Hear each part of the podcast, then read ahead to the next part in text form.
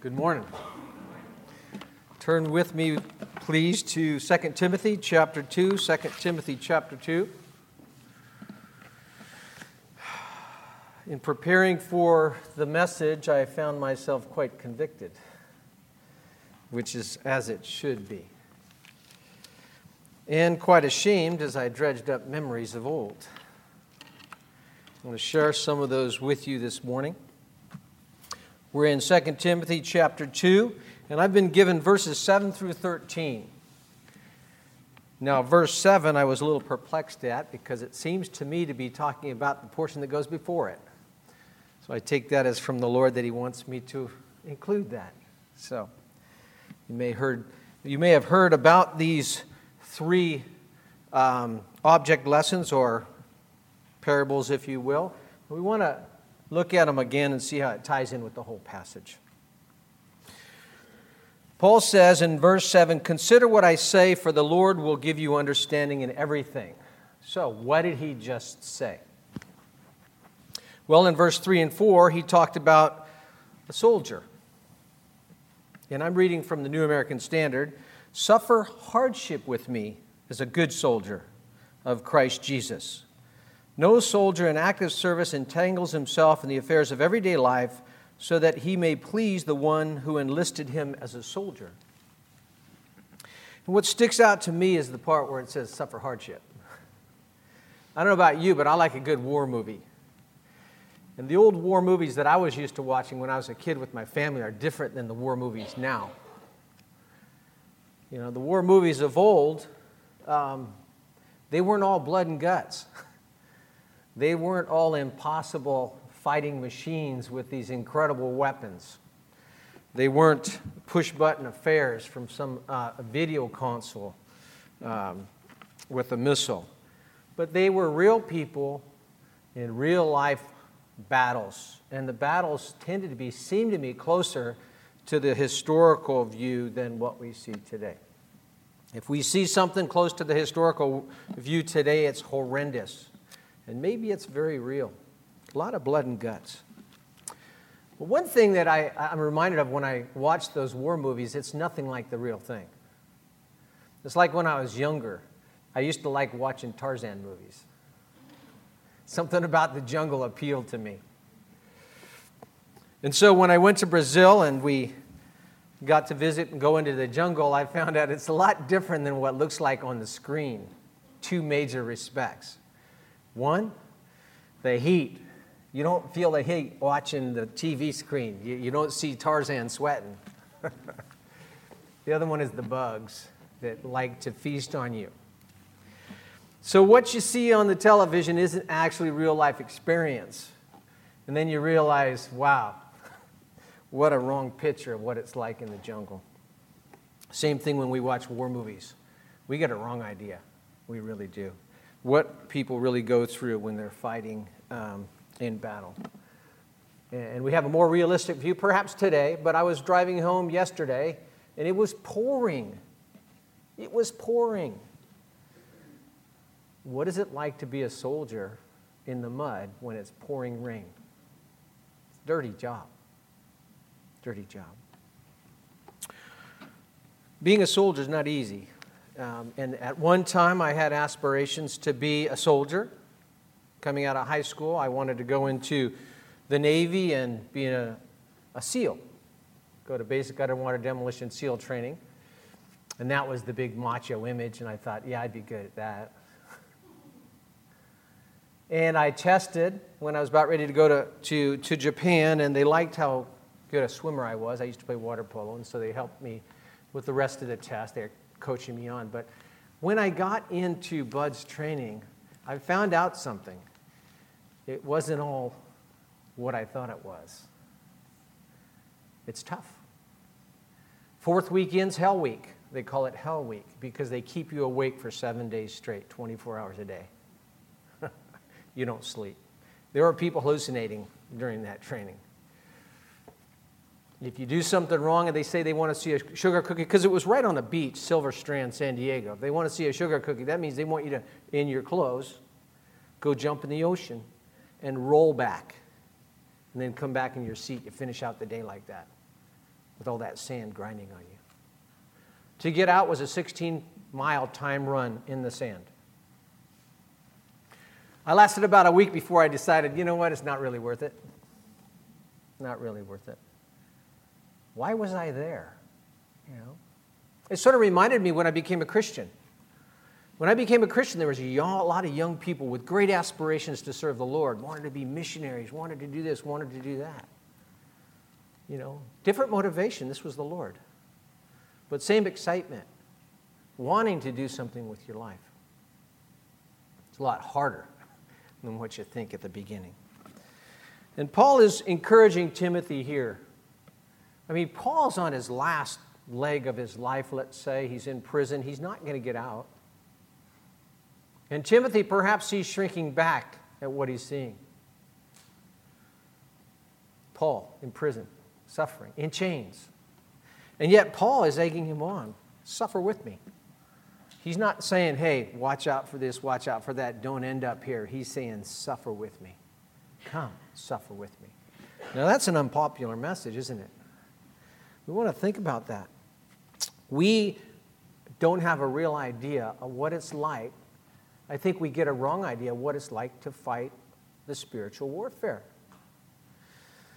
John MacArthur has a good point. Let me read it. Christianity is not a spectator event. Christianity is not a game. Christianity is war.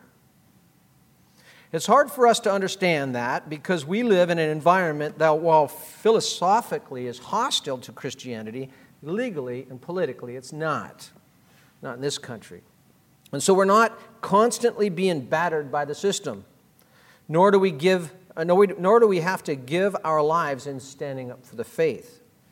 May I suggest to you that it's harder for us to be all that a soldier should be in this environment, because we tend to fall to the low levels of Christian life that our society allows. Our society does not demand heroism. It doesn't demand martyrdom. It doesn't demand massive sacrifice. Being a Christian won't keep you out of the university. It won't alienate you socially in every area. It won't keep you from getting a good job. It won't restrict how much income you have. It won't get you thrown into jail. And therefore, for you to be heroic in this environment is indeed a difficult thing.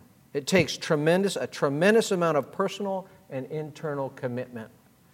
It would be easier to be heroic in an oppressed, persecuted society where heroism was forced upon you than it is to be spiritually heroic in the kind of Christianity we experience. And so we tend not to even recognize that we're in a warfare. There's a certain amount of truth to that. If we read, if we listen to the news, we watch what's going on the internet. There are people in the world today that feel so strongly about what they believe, as fanatical as it may seem, that they're willing to strap a bomb to their body to get people's attention. There are people where bombs are falling every day. They know warfare, physical warfare, but there's also a spiritual warfare going on. And I think oftentimes we forget that. We forget that because of the protection that we have, because of the culture that we live in. And I imagine if we were in the midst of that environment, we'd be scared to death. We would understand what they go through, living in terror day by day. And that's a real solid example of the spiritual warfare that we should be involved in. So, being a soldier, Paul's saying, suffer hardship with me as a good soldier. He also uses the example of an athlete. If anyone competes as an athlete, he does not win the prize unless he competes according to the rules. The word that sticks out to me is the word compete and rules. And rules. It takes training. It takes discipline. We teach welding in our school, and we have some welding simulators. They're very expensive. They're made by a company that developed them for Lincoln Electric, and I'm going to demo them in the apprenticeship conference, council conference meeting in Monterey. And the reason why we use these simulators is because to learn how to weld, let's say stick welding. Jake, you know all about this. There's ingredients to a good weld. You hold a stick, which is an electrode, and electricity is going to pass into it through to your material, and it's going to burn. But what goes into the right ingredients in a weld is, one, the settings. How many amps are you using? Okay. What's your travel angle? What's your work angle? What's your contact to work distance between your stick and your metal? How fast you go? So there's different ingredients. And so this simulator, what it will do, it'll measure all those ingredients. You got a hood on your head, and you're actually seeing the thing well. It's got the speakers up. It's making this snap, crackle, pop sound. And you're laying a bead down on metal. And then you have a button that cleans it up. And then it will grade you on those ingredients. And you can isolate those ingredients to work one ingredient at a time, your speed. And if you want, there's a tool that you can bring up that has a speedometer. If it goes in the yellow, you're going too slow. If it goes in the red, you're going too fast. If it's in the green, that's where you keep it. So you go as fast as a needle stays in the green. No slower, no faster. And pretty soon you got it down. Okay, now I got my speed down. Now I want to work on my working angle this way, travel angle this way. And when you get all those scores up above 95, we let you practice on the real thing. It saves a whole lot of metal. Saves a whole lot of electricity, and it saves a whole lot of electrodes or rods. So what are they learning? They're learning muscle memory. Their muscles learn what speed to go to, what angle to hold it to on both planes, the contact to work distance. And so they're learning muscle memory. So an athlete has to learn muscle memory. How many times does a batter have to swing a bat to learn muscle memory? How many times does a pitcher have to throw a ball to learn the muscle memory? A golfer, it's very important to have a consistent swing is the key to being a good golfer. Same thing with archery. Consistent shot. It's easy to correct if you're consistent. If you correct, you're inconsistent, and there's some ingredients there. What you're learning is it's discipline. You got to stay within the bounds. You go outside of the bounds, you're not going to do well. So an athlete got to discipline himself. It's going to ache sometimes how much they have to practice. But they're after the prize. They're after the prize. And, of course, the hardworking farmer. We looked at the harvest. Don addressed the harvest of a hardworking farmer, and there's encouragement there. But I like to key in on the word hardworking. I don't think we realize, at least I'm a city dweller here, I've just visited farms. I haven't lived on a farm. Maybe some of you have. Maybe out in the kibbutz they did farming. It's hard work. Tilling the soil, up early hours, late at night, the dust of the field. The animals need to be fed. They need to be cleaned up after. It's hard work. So what do these three things have in common? Because that's the illustration. Consider what I say, and the Lord will give you understanding in everything. Because this relates to the Christian life, what God calls us to. When I think of these three illustrations, I think of discomfort. Discomfort. What's discomfort? There's a lot of different types of discomfort. I could remember when I first, and I'll talk about this a little later, but when I first got married, I was working as a teamster unloading trucks. 40 footers, 40,000 pounds by hand. Me and another guy and a third guy to pull out the stuff. Boxes coming from overseas, cardboard boxes generate an enormous amount of fiber dust. And as you're taking these boxes, stacking 8 feet tall onto a pallet in a certain way, all that dust gets all over you and very uncomfortable because you're perspiring. And so that perspiration with that dust, you come out of that truck and you are filthy, very uncomfortable.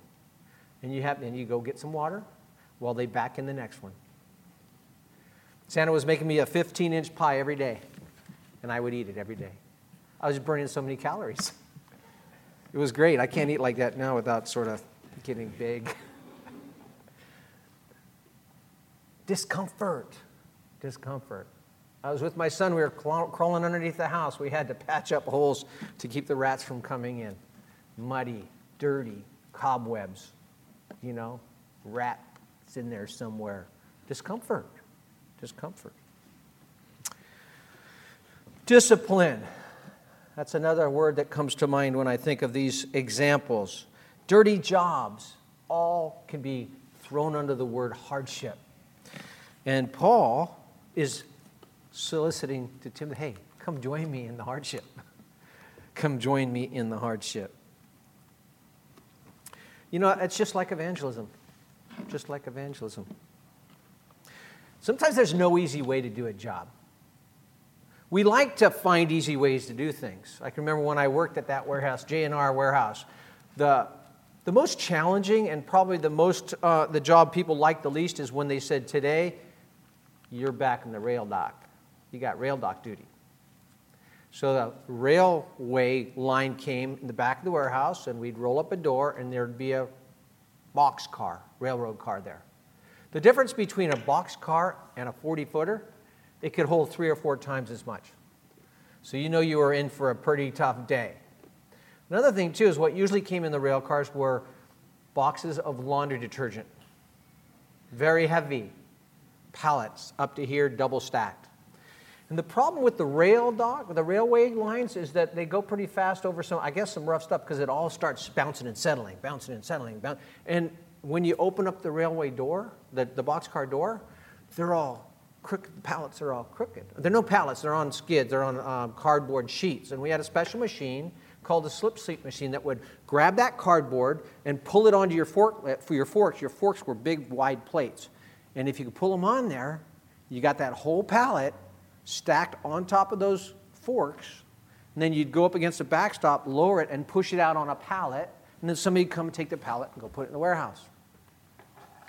The problem is when those loads move, and they're like this, and your forklift's like this, it doesn't go like this to grab that sheet. So people get frustrated. They want to do it the easy way, and they'll grab that, and they'll just tear it off. And then you got to hand stack it. And there was this one guy, his name was Churchill, and he'd get so frustrated, he'd just run those forks into those boxes and stab them and lift them up and pull them out, and there'd be laundry detergent all over the place, damaged boxes, and then you'd have to restack everything. Trying to do it the easy way. And everybody that went out there for the first time, like myself, we had all these ideas. The easy way to do it. Let's do this, you know. And there's always some guy with experience, and he says, we're going to hand stack it, the opening. Got about 9 pallets to hand stack, double stacked. It's going to be work. Well, why don't we try this? We got a machine. No, we're going to hand stack. And it wasn't until I got a little bit of experience back there that I realized that's exactly the best way to do it. Because you've done it the other way so many times.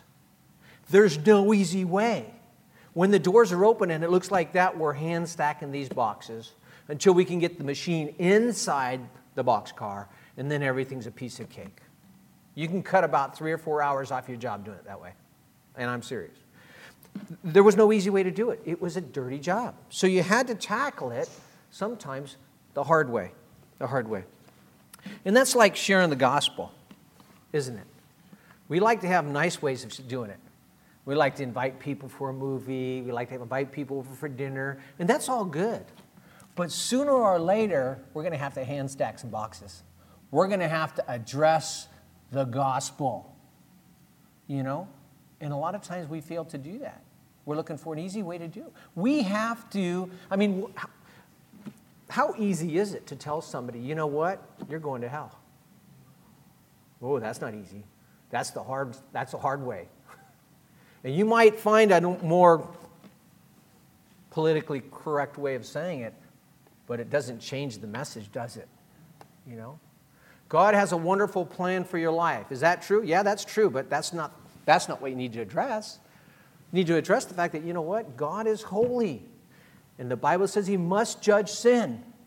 And if you're not right with God, you're on the highway to hell.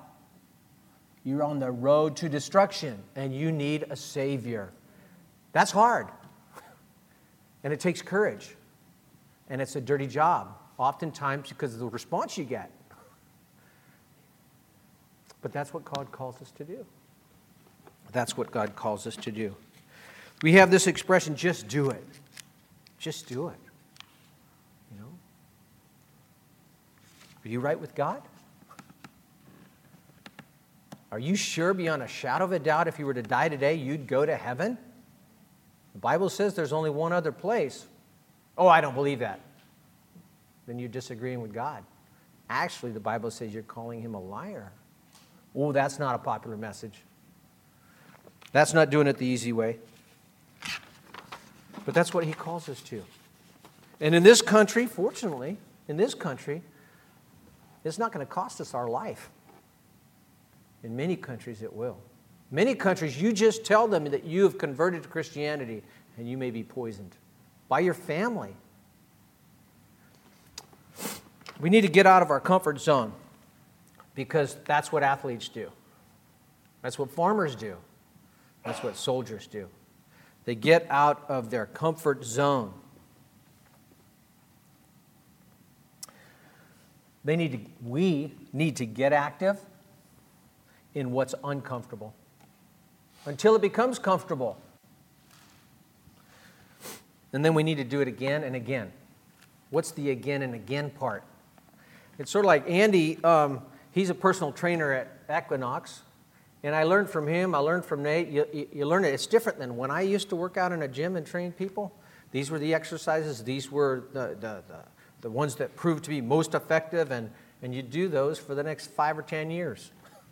You know? They found out that's not all that great for you. You got to do something that's uncomfortable.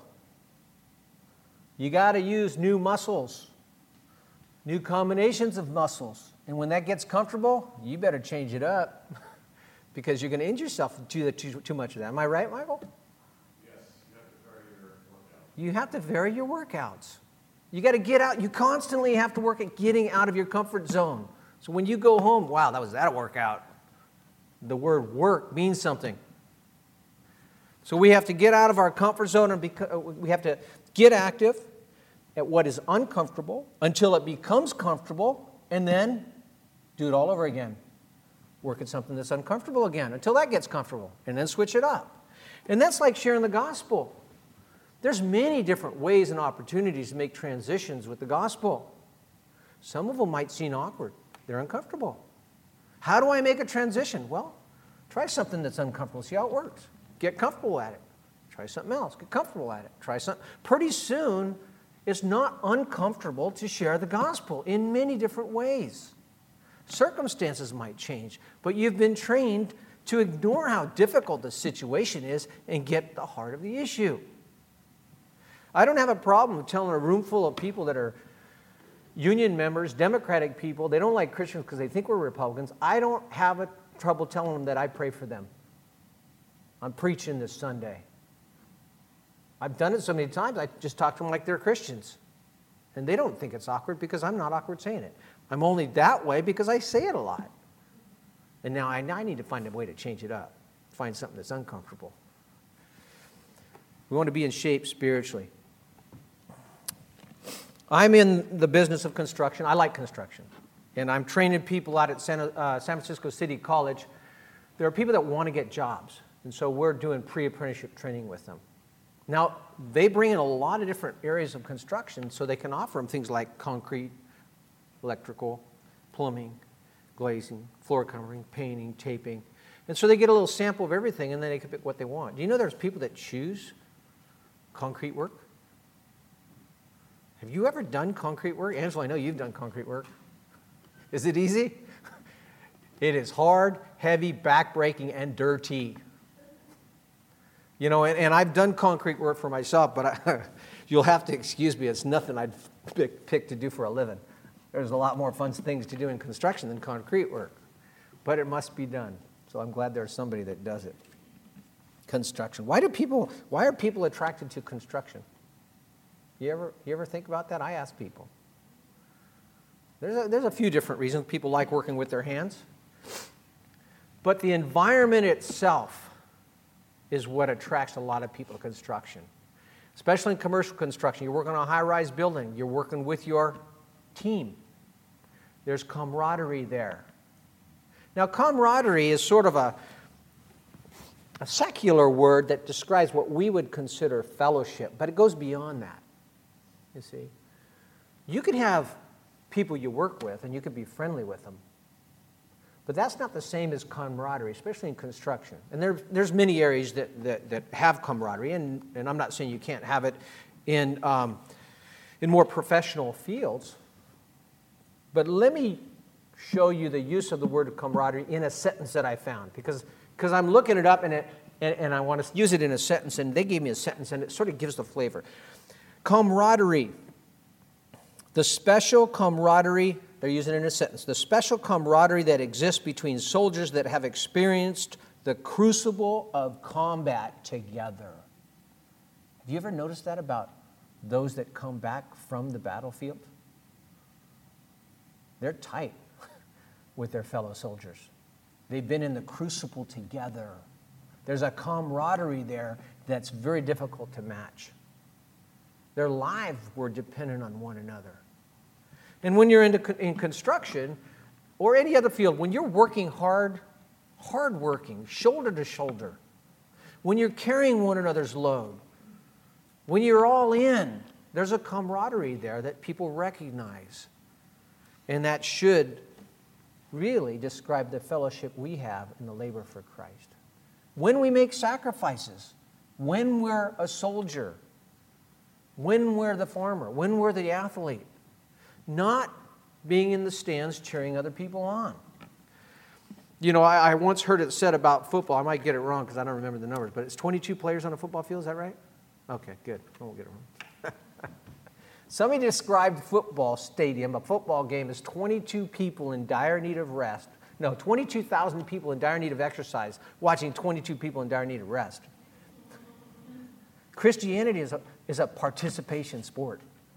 I don't mean to mean irreverent when I say sport, but we're going to talk about athlete. It requires participation. Same thing with a battle. There's some soldiers that sit in Texas and they're at a console and they're looking through a drone's camera at a target, and they get permission to press the button. And they press the button, missile goes down, target gets, and people die. And then they go get lunch. It's lunchtime. And then we come back to the console. At the end of the day, we go home. That's not what this is talking about. This is talking about you're on the battlefield. You're out there. Not in the stadiums, not push-button evangelism. It's getting in the trenches, shoulder to shoulder with other people that are willing to do the same. So, this is Paul's life. This is the way he lived. He saw the Lord, and it was worth it to him. And he's calling Timothy, don't be ashamed of me. Matter of fact, come join me. Come join me. When you think about it, think about the relationship they had. Older, younger. Father, son type. Experience with eagerness. And I don't know about you, but in construction, on the battlefield, even an athlete, they look up to those that are out in front. A sergeant, he may not have a high rank, but he could merit the respect of all the troops. They'd follow him anywhere based on his experience, based on his skill as a soldier, based on his concern for his troops. I can remember when I was in high school, I got into diving, and there was this guy. His name was Calvin Bird, and he was a senior, and he was the best diver around. And I was just a little freshman. And I noticed he wore a different color bathing suit than the other guys. He wore a white suit. Everybody else had black suits. And it really stood out because he was African American. So wearing a white suit, we were Caucasian, we're black suits. And I asked the coach, why is he wearing a white suit? He said, that white suit's a badge of honor because he got these dives. And of course, my respect for him shot up. And then I saw how well he dived. And I made it a goal that I wanted to be like him. And I started practice on my diving until one day I got a white suit. And then I passed him up in the dives that I could do because of his example. You know, and I hope my sons go beyond what I've done. And I think Paul's praying that Timothy goes past what he's done. Those examples that go before us, they're important. And Timothy worked side by side with the Apostle Paul. side by side. What kind of respect and love do you think he had for him? But what could motivate him if he was shrinking back at this point, at Paul's circumstances? What could motivate Timothy at this point? What would give him the courage to suffer hardship, the courage to follow Paul, even to the point of giving up his life? And I think I find it, as we read in this passage, most of you are probably reading from the New King James. Well, I like reading from the New American Standard, but then I realized I better look at the New King James because that's what everybody else is looking at. And it's interesting when you start studying and looking and comparing the versions, and let's see if you perceive a difference in the way this comes across to you. This is the New King James. This is what you're reading now. Remember that Jesus Christ of the seed of David was raised from the dead. Remember that he was raised from the dead. Now here's the New American Standard. Remember Jesus Christ risen from the dead. Remember that Jesus Christ of the seed of David was raised from the dead. In other words, remember that Jesus was raised from the dead versus remember Jesus Christ risen from the dead. Is there a difference to you? There is to me. There is to me. And it comes out in a story. I think it comes out in a story. And the difference is this. When you listen to this story, think of two ways of saying it. The fellow, Richard Winters, lieutenant, and the young lieutenant, his name was Richard Winters. Now remember, beforehand, I'm going to phrase it this way, and then as you read the story, you see if you see the difference. Remember that Richard Winters walked down the center of the street. Now I say, remember Richard Winters. Okay, now listen to the story. And this, I believe, is the motivation that we should have.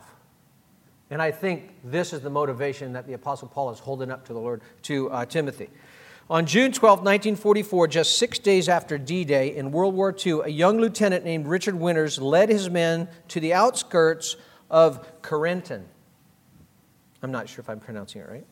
As the officer in charge of East Germany of the 101st Airborne, he was tasked to clear the large French town of its German defenders. It would be a small battle, but it played a significant role in the massive effort to rid the world of Adolf Hitler and the Nazis. As Winters led his company up the road toward the town, the company started taking machine gun fire from a German MG42. The men instinctively dived for cover into the ditches on either side of the road and stayed there. They froze.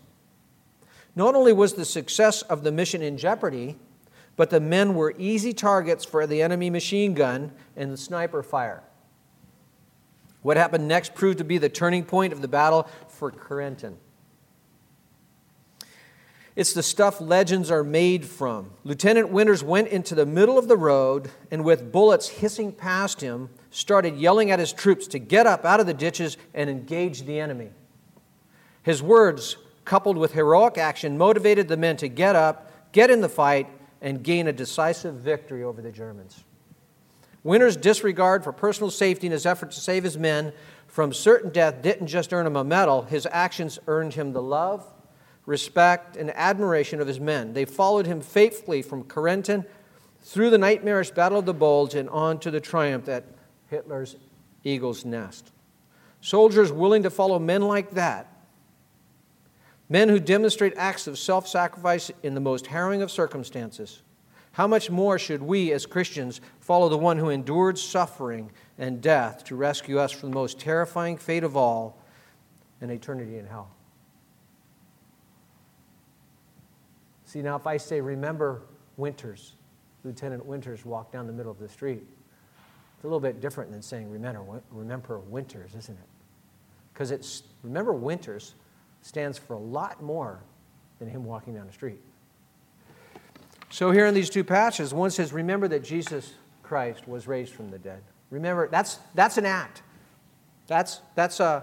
It happened at a point in time. He was raised from the dead.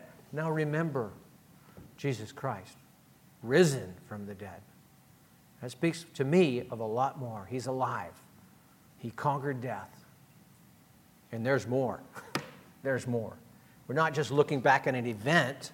We're looking at a person, and it includes the event and all the significance of the event. And this is what he's encouraging Timothy with. Remember, we serve a risen Lord. He's gained the victory. We're in the war. Battles may be lost, but the war is guaranteed not to be because of him, the Lord Jesus Christ. He says, for which I suffer hardship, in the New American Standard. Hardship. New King James says, I suffer trouble as an evildoer. Hardship speaks to me of difficulties of all types. Imprisoned, even to imprisoned as a criminal, which I suffer hardship even to imprisonment as a criminal. He was willing to be put in prison as a criminal. And what did he do there? The Word of God spread even more. The Word of God spread even more. For this reason I endure all things for the sake of those who are chosen. There are many people out there that are chosen. New King James uses the word elect. And I know we tend to shy away from that word. But they're chosen unto eternal life. And many have not heard the gospel yet, or heard the gospel at the right time in their life. And this is what drove Paul, because the Savior loves lost souls. So Paul loves lost souls. As a matter of fact, he uses the word, according to my gospel, he owns it.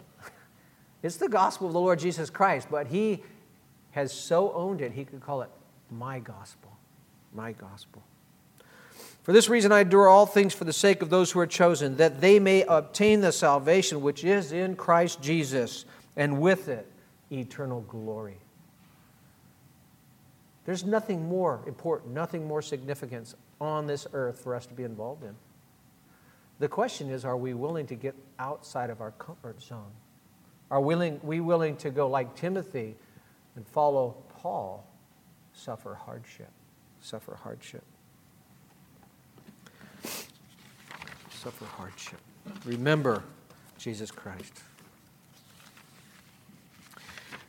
I know the time's moving on, and I haven't covered all my verses.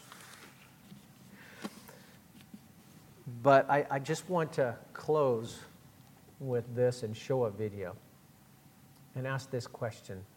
How far, after what the Lord Jesus Christ has done for us, for you, for me, how far am I willing to go?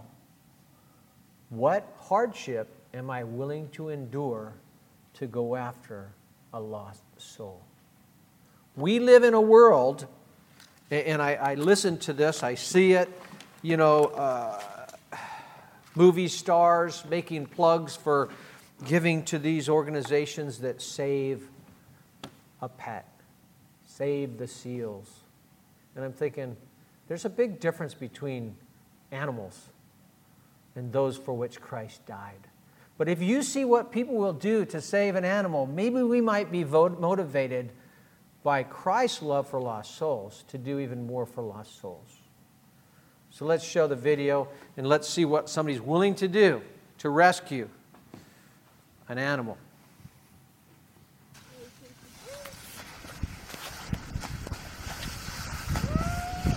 That's an ice-covered lake or pond. Dog fell through.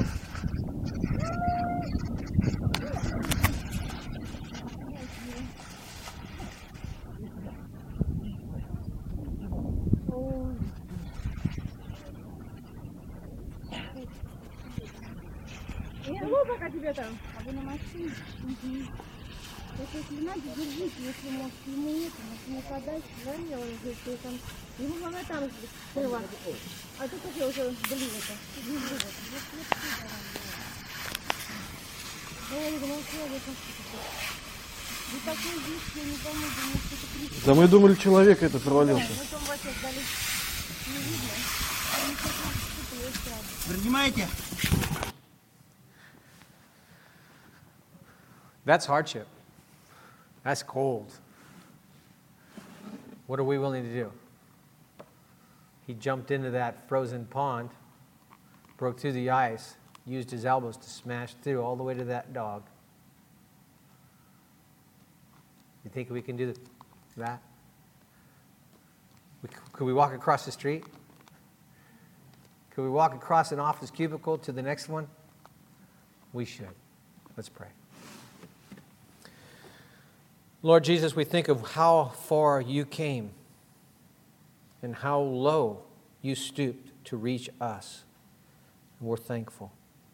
We pray this morning that you'd give us a heart after your own heart, a heart after the Apostle Paul, that would respond to your call to suffer hardship, to reach those that still need to hear about you. We pray that you would help us to search our heart and ask ourselves, what are we willing to do? How far are we willing to go to please you out of gratitude for what you've done for us? We pray in your name. Amen.